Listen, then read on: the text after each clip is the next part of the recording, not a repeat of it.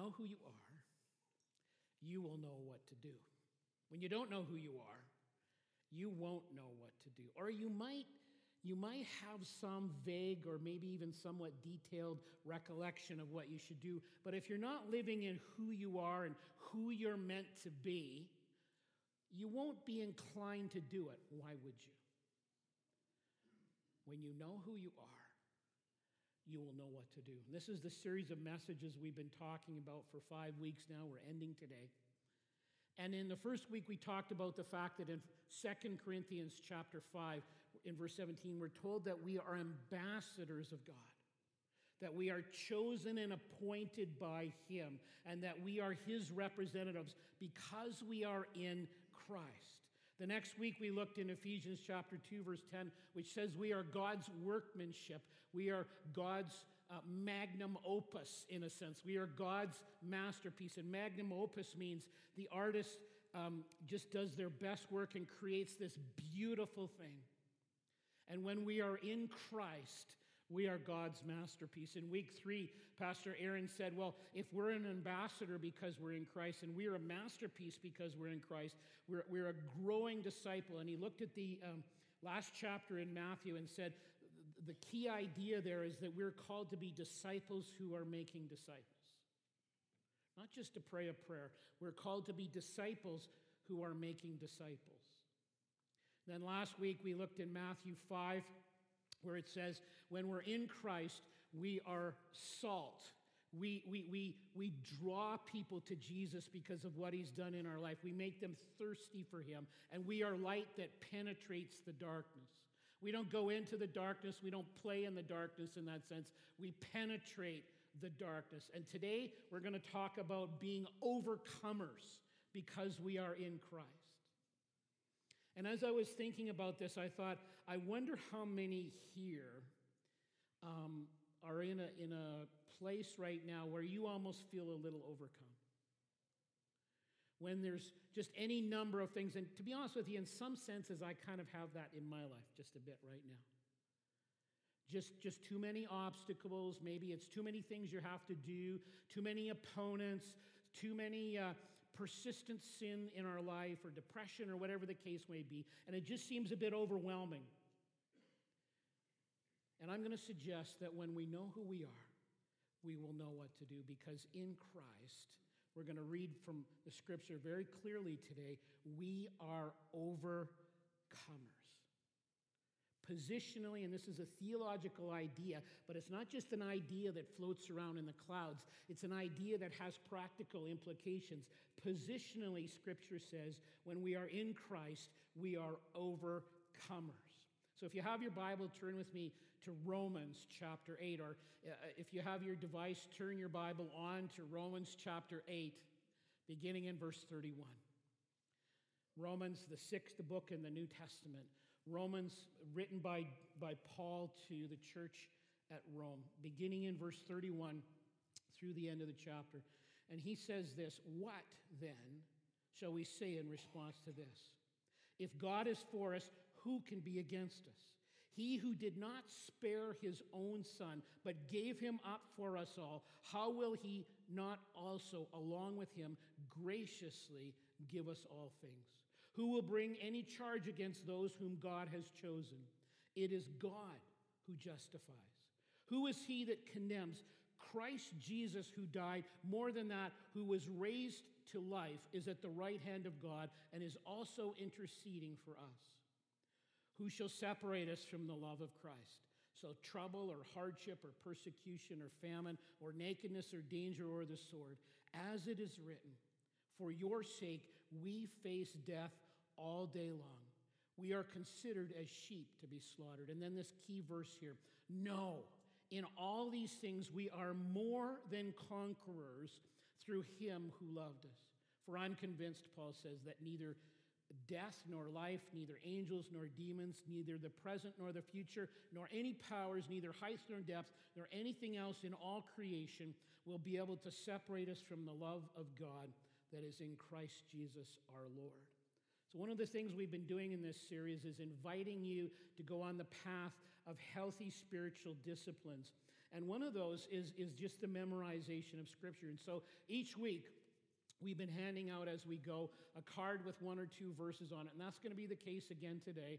There'll be cards given to you as you go, and we've been reading the verse off the screen, and so we're going to have that up on the screen there. It's verse thirty-one and thirty-two from the book of Romans, and so we're going to begin by reading uh, the text and the, the reference, and then we'll read the words itself together, and I'm going to invite you to be memorizing, if you haven't already, these sets of verses, a bunch of great verses of Scripture. So let's read together. Romans eight, thirty-one and thirty-two. What then shall we say in response to this? If God is for us, who can be against us? He who did not spare his own son, but gave him up for us all, well, how will he not also, along with him, graciously give us all things? We are overcomers, this text says, in Christ. And we're going to get into the details of that in just a moment. But it begins by saying, Paul says, listen, if you're in Christ, there's going to be seven things, just he gives as examples, that you will or you shall or you might encounter. And let me just give you any, and those are in those opening verses of the text we read. And he, let me just give you some um, ideas of what he's talking about. There's going to be uh, trouble or hardship, perhaps in your marriage, perhaps with that child that you're trying to raise in the things of God and they're pushing back against you, or in your physical health, or maybe there's going to be a type of persecution, not like they were experiencing uh, in that day, and that, that we haven't yet, although other parts of the world certainly has, but not that we have experienced here. But maybe your persecution is your, maybe you're the in the third year at U of L, and your friends are mocking you because you're a virgin, and you're going to maintain, and you've committed under God to maintain your virginity, as Scripture tells you to do, until you're in marriage. Or maybe you're a business person here this morning, and you've got this very lucrative, um, potentially lucrative opportunity, business opportunity in front of you, but you're going to decline it because you know it will necessitate compromising your integrity. As a follower of Christ, you're not going to do that. And your competitors, or maybe people you work with, maybe they're going to think you're weak or you're too straight-laced or something, and you'll be mocked for that. He says there's sometimes famine or nakedness, and that's not often the case here, but maybe it's for you just that you're finding that there's just more month than money. And it's not because you've made poor financial choices or mismanaged your funds, but just quite literally, you... Uh, have more month than money.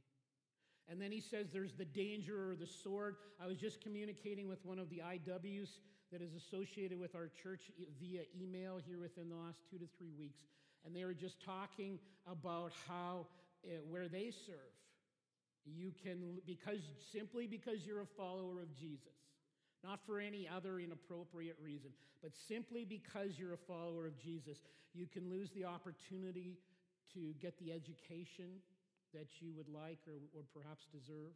Uh, you can lose your job.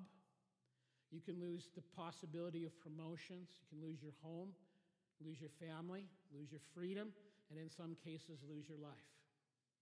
All because they're followers of Jesus.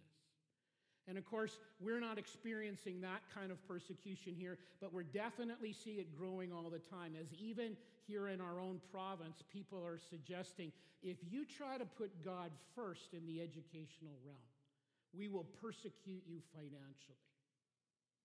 So some tough decisions will have to be made. And Paul says, you might or you will or you shall face these kinds of things as followers of Christ. And then he says in verse thirty-five, but, but what shall separate you from your place of who you are in Christ? Who shall separate us from the love of Christ? And this is what he's talking about. When you know who you are, you will know what to do.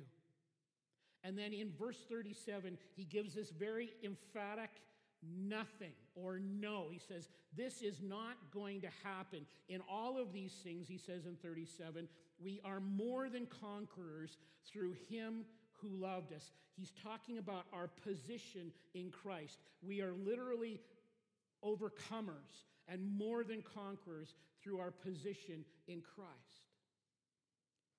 The word that's, or the phrase that's translated more than conquerors in my N I V at least, is actually the Greek word nikeo, which means victorious. But it's not just nikeo in the text, it's actually the word hupernikeo.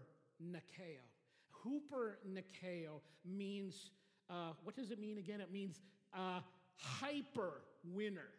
Hyper winner.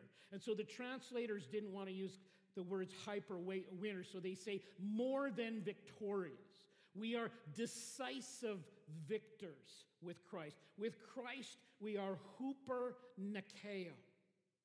And one of the ways they knew this and celebrated this, and still do to this day, especially in the Middle East, is through the oral tradition. Before the scriptures were written down on the scrolls, they would tell the stories of God over and over and over again.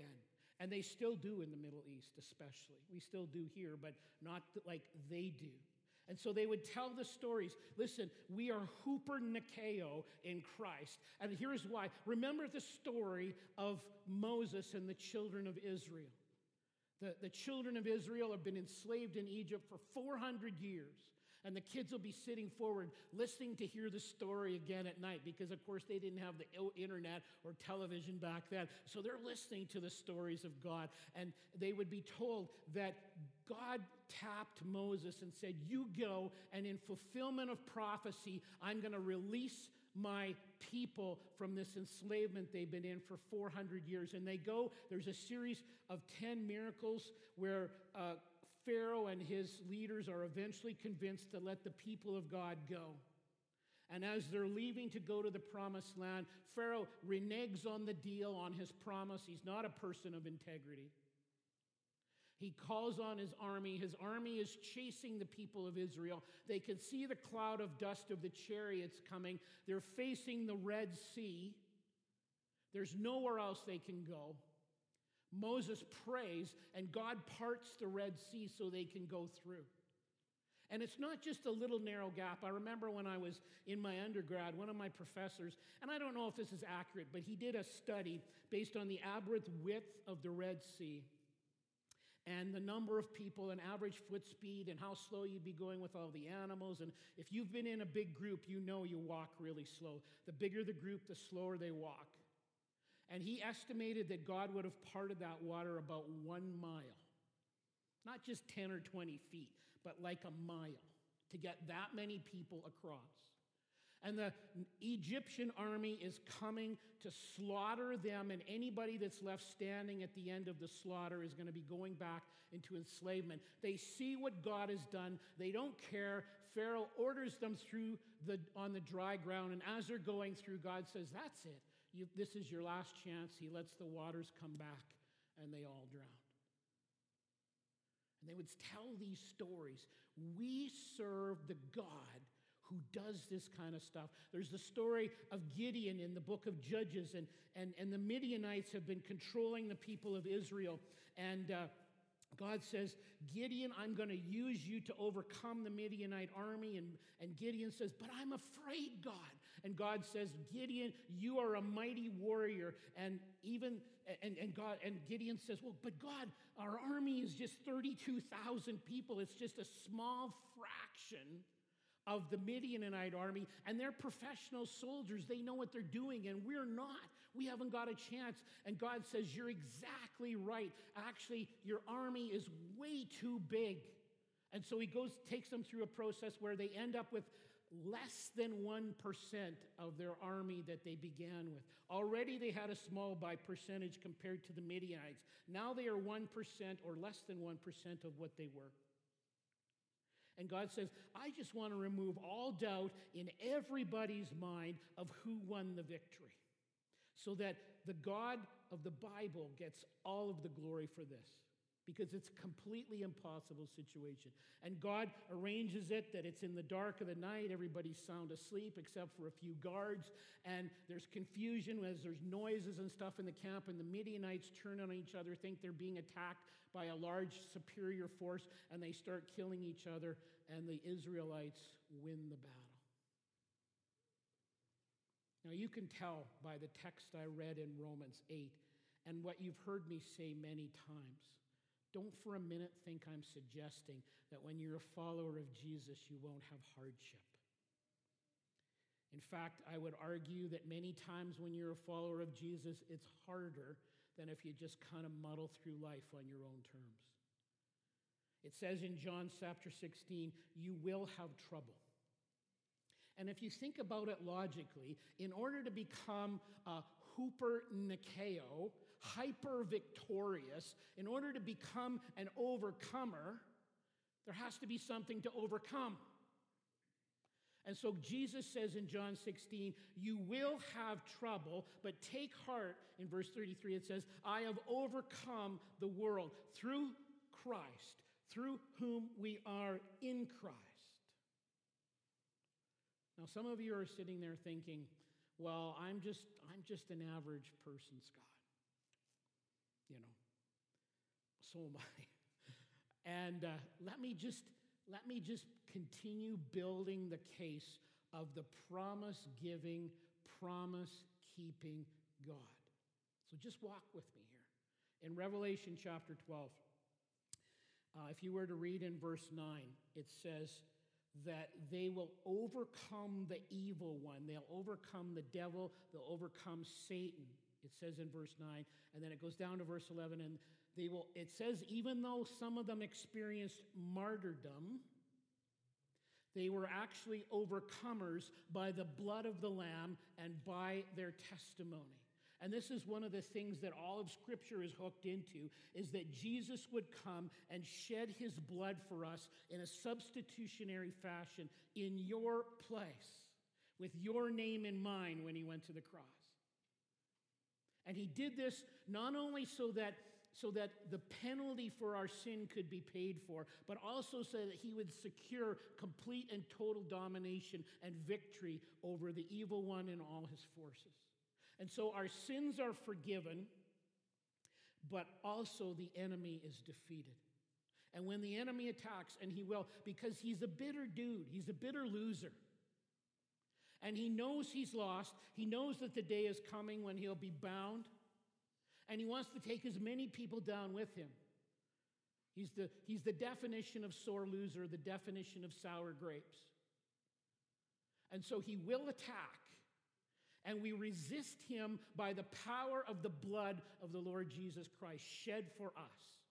And by the words of our testimony, it says. And so we pray in Jesus' name, saying, yes, I understand who I am in Christ. Therefore, I know what to do. And so I will pray in Jesus' name. I will pray on the power of the blood of Christ and by his resurrection. And I understand very clearly, it's not by my own strength that I do these things. Yeah, we do our best and we do our part. Midian had to grab the trumpets and the lights and all that kind of stuff. Moses had to actually go and talk to Pharaoh and perform the miracles that God did. And so we do our part, but we understand what, that, we're, that we're just very junior partners in the whole relationship. And God is the one empowering this. And it's not done through some self-help regime. You know, I, if I could, if I just work hard enough, if I just produce enough blood, sweat, and tears, somehow I'm going to uh, process through this. And and it's good to give blood, sweat, and tears, but this is not the basis of our victory. There's nothing wrong with, with improving oneself. This is a good thing to do. But this is not how the victory is won. The victory is won by the blood of the Lamb shed in your place. And whatever the giant is in your life, that and that alone is the basis for our victory. Because when we know who we are, we will know what to do. And so we overcome by the blood of the Lamb. We pray in Jesus' name by the power of his blood, and we, we declare it. We declare it with a conquering attitude. Often when we come up against these obstacles or the attacks of the evil one, we approach this stuff with a really uh, sort of faithless, wishy-washy, I'm a victim mentality approach. And instead, it's so clear when you read Romans chapter eight, when you read Revelation twelve, and many other passages, some of which we're going to read here in a minute. We win. Jesus is the victor. And we don't need to be wishy-washy. We don't have to have the victim mentality.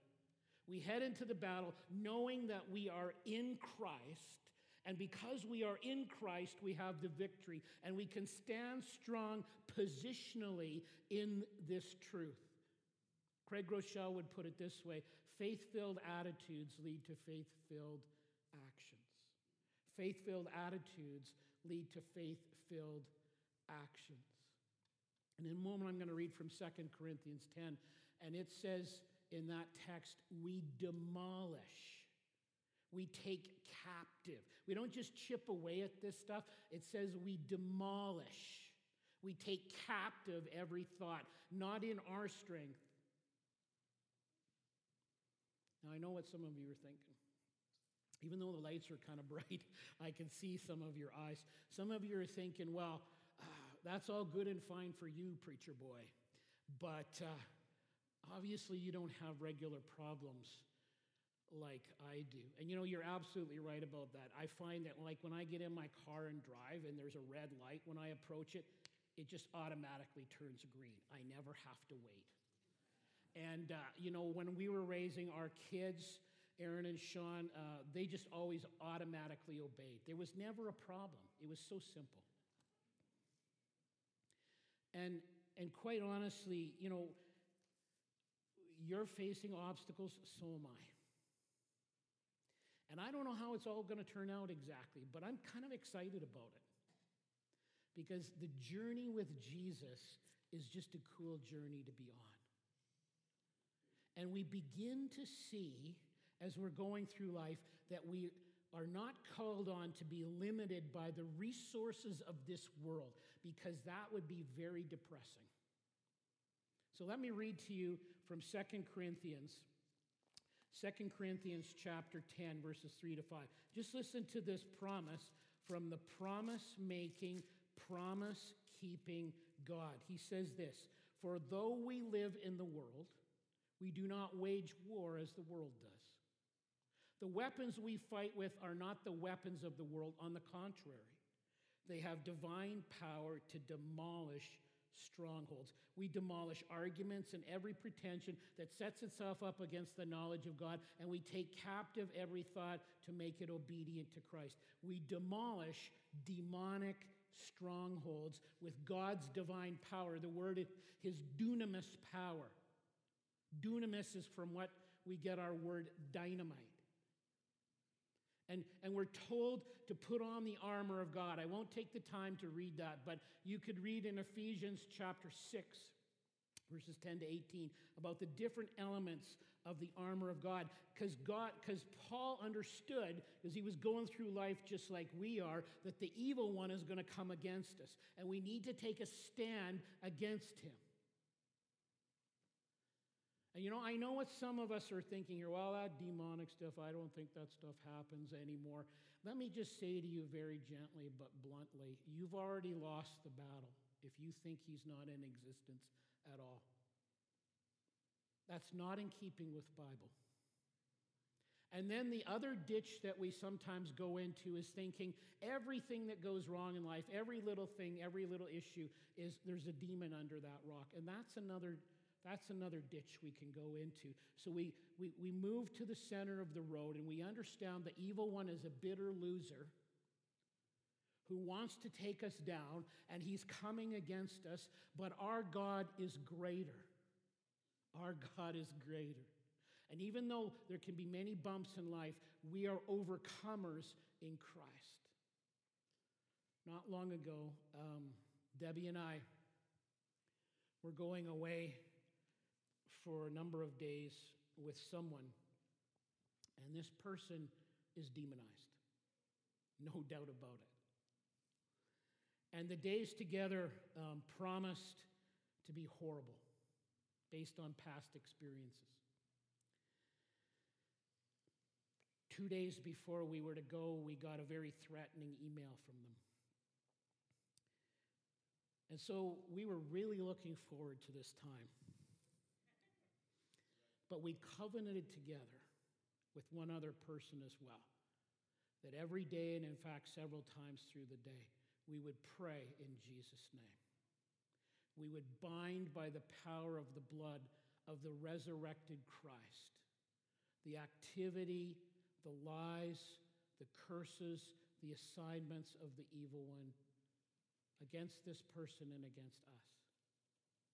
And frankly, the extended experience with them was fundamentally different than it has been in more years than I can count.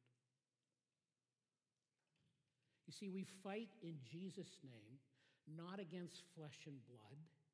We pray for the release of dunamis, divine power that's totally sourced in Christ, not sourced in me, not sourced in some fancy, you know, a philosophical argument I might be able to conjure up. It's totally sourced in the power of the resurrected Christ. Because when you know who you are, you will know what to do. It says this in First John chapter four, verse four. It says, "You, dear children, are from God and have overcome them, because the one who is in you is greater than the one who is in the world." See, John, who wrote those letters, those short epistles, he understood this too. Jesus understood this. Paul understood this. John understood this. Peter, who writes about Satan being a roaring lion, seeing who he can devour, he understood this. And then John writes in that verse, he says, just remember, the one who is in you is greater than the one who is in the world. Rob Reamer writes this, the number one question in the heart of people for God is, do you love me? And the number one question in the heart of God for people is, will you trust me? Our God is the promise-making, promise-keeping God. And he asks us, will you trust me? Will you trust me? We have the victory in Christ. Now, a very important attachment that we increasingly forget. And I see this in, in, uh, in our culture and in the church. Uh, we forget to be grateful. We forget to be grateful in all this stuff. And, and when better to be reminded of this than Thanksgiving weekend, but it's so empty to just make it on Thanksgiving weekend and not the rest of the time. We're called to be a grateful person, and it's a very important part of the process. I would suggest the process is fundamentally incomplete without a sense of gratefulness and praise to the God who gave us the victory in the first place. And so many places in Scripture talks about this. It says in, in Psalm nine, I will give thanks to the Lord with all my heart. So let me just conclude by reading three quotes from three people whose names you'll recognize that remind us to make this part of the process. G K Chesterton writes, I would maintain that thanks are the highest form of thought, and that gratitude is happiness doubled by wonder. C S Lewis, we ought to give thanks for all fortune, if it is good, because it is good. If bad, because it works in us patience, humility, and the contempt of this world, and the hope of our eternal country. The hope of our eternal country. And then A W Tozer, gratitude is an offering precious in the sight of God, and it is one of the that the poorest of us can make, and be not poorer, but richer for having made it. Because when you know who you are, you'll know what to do.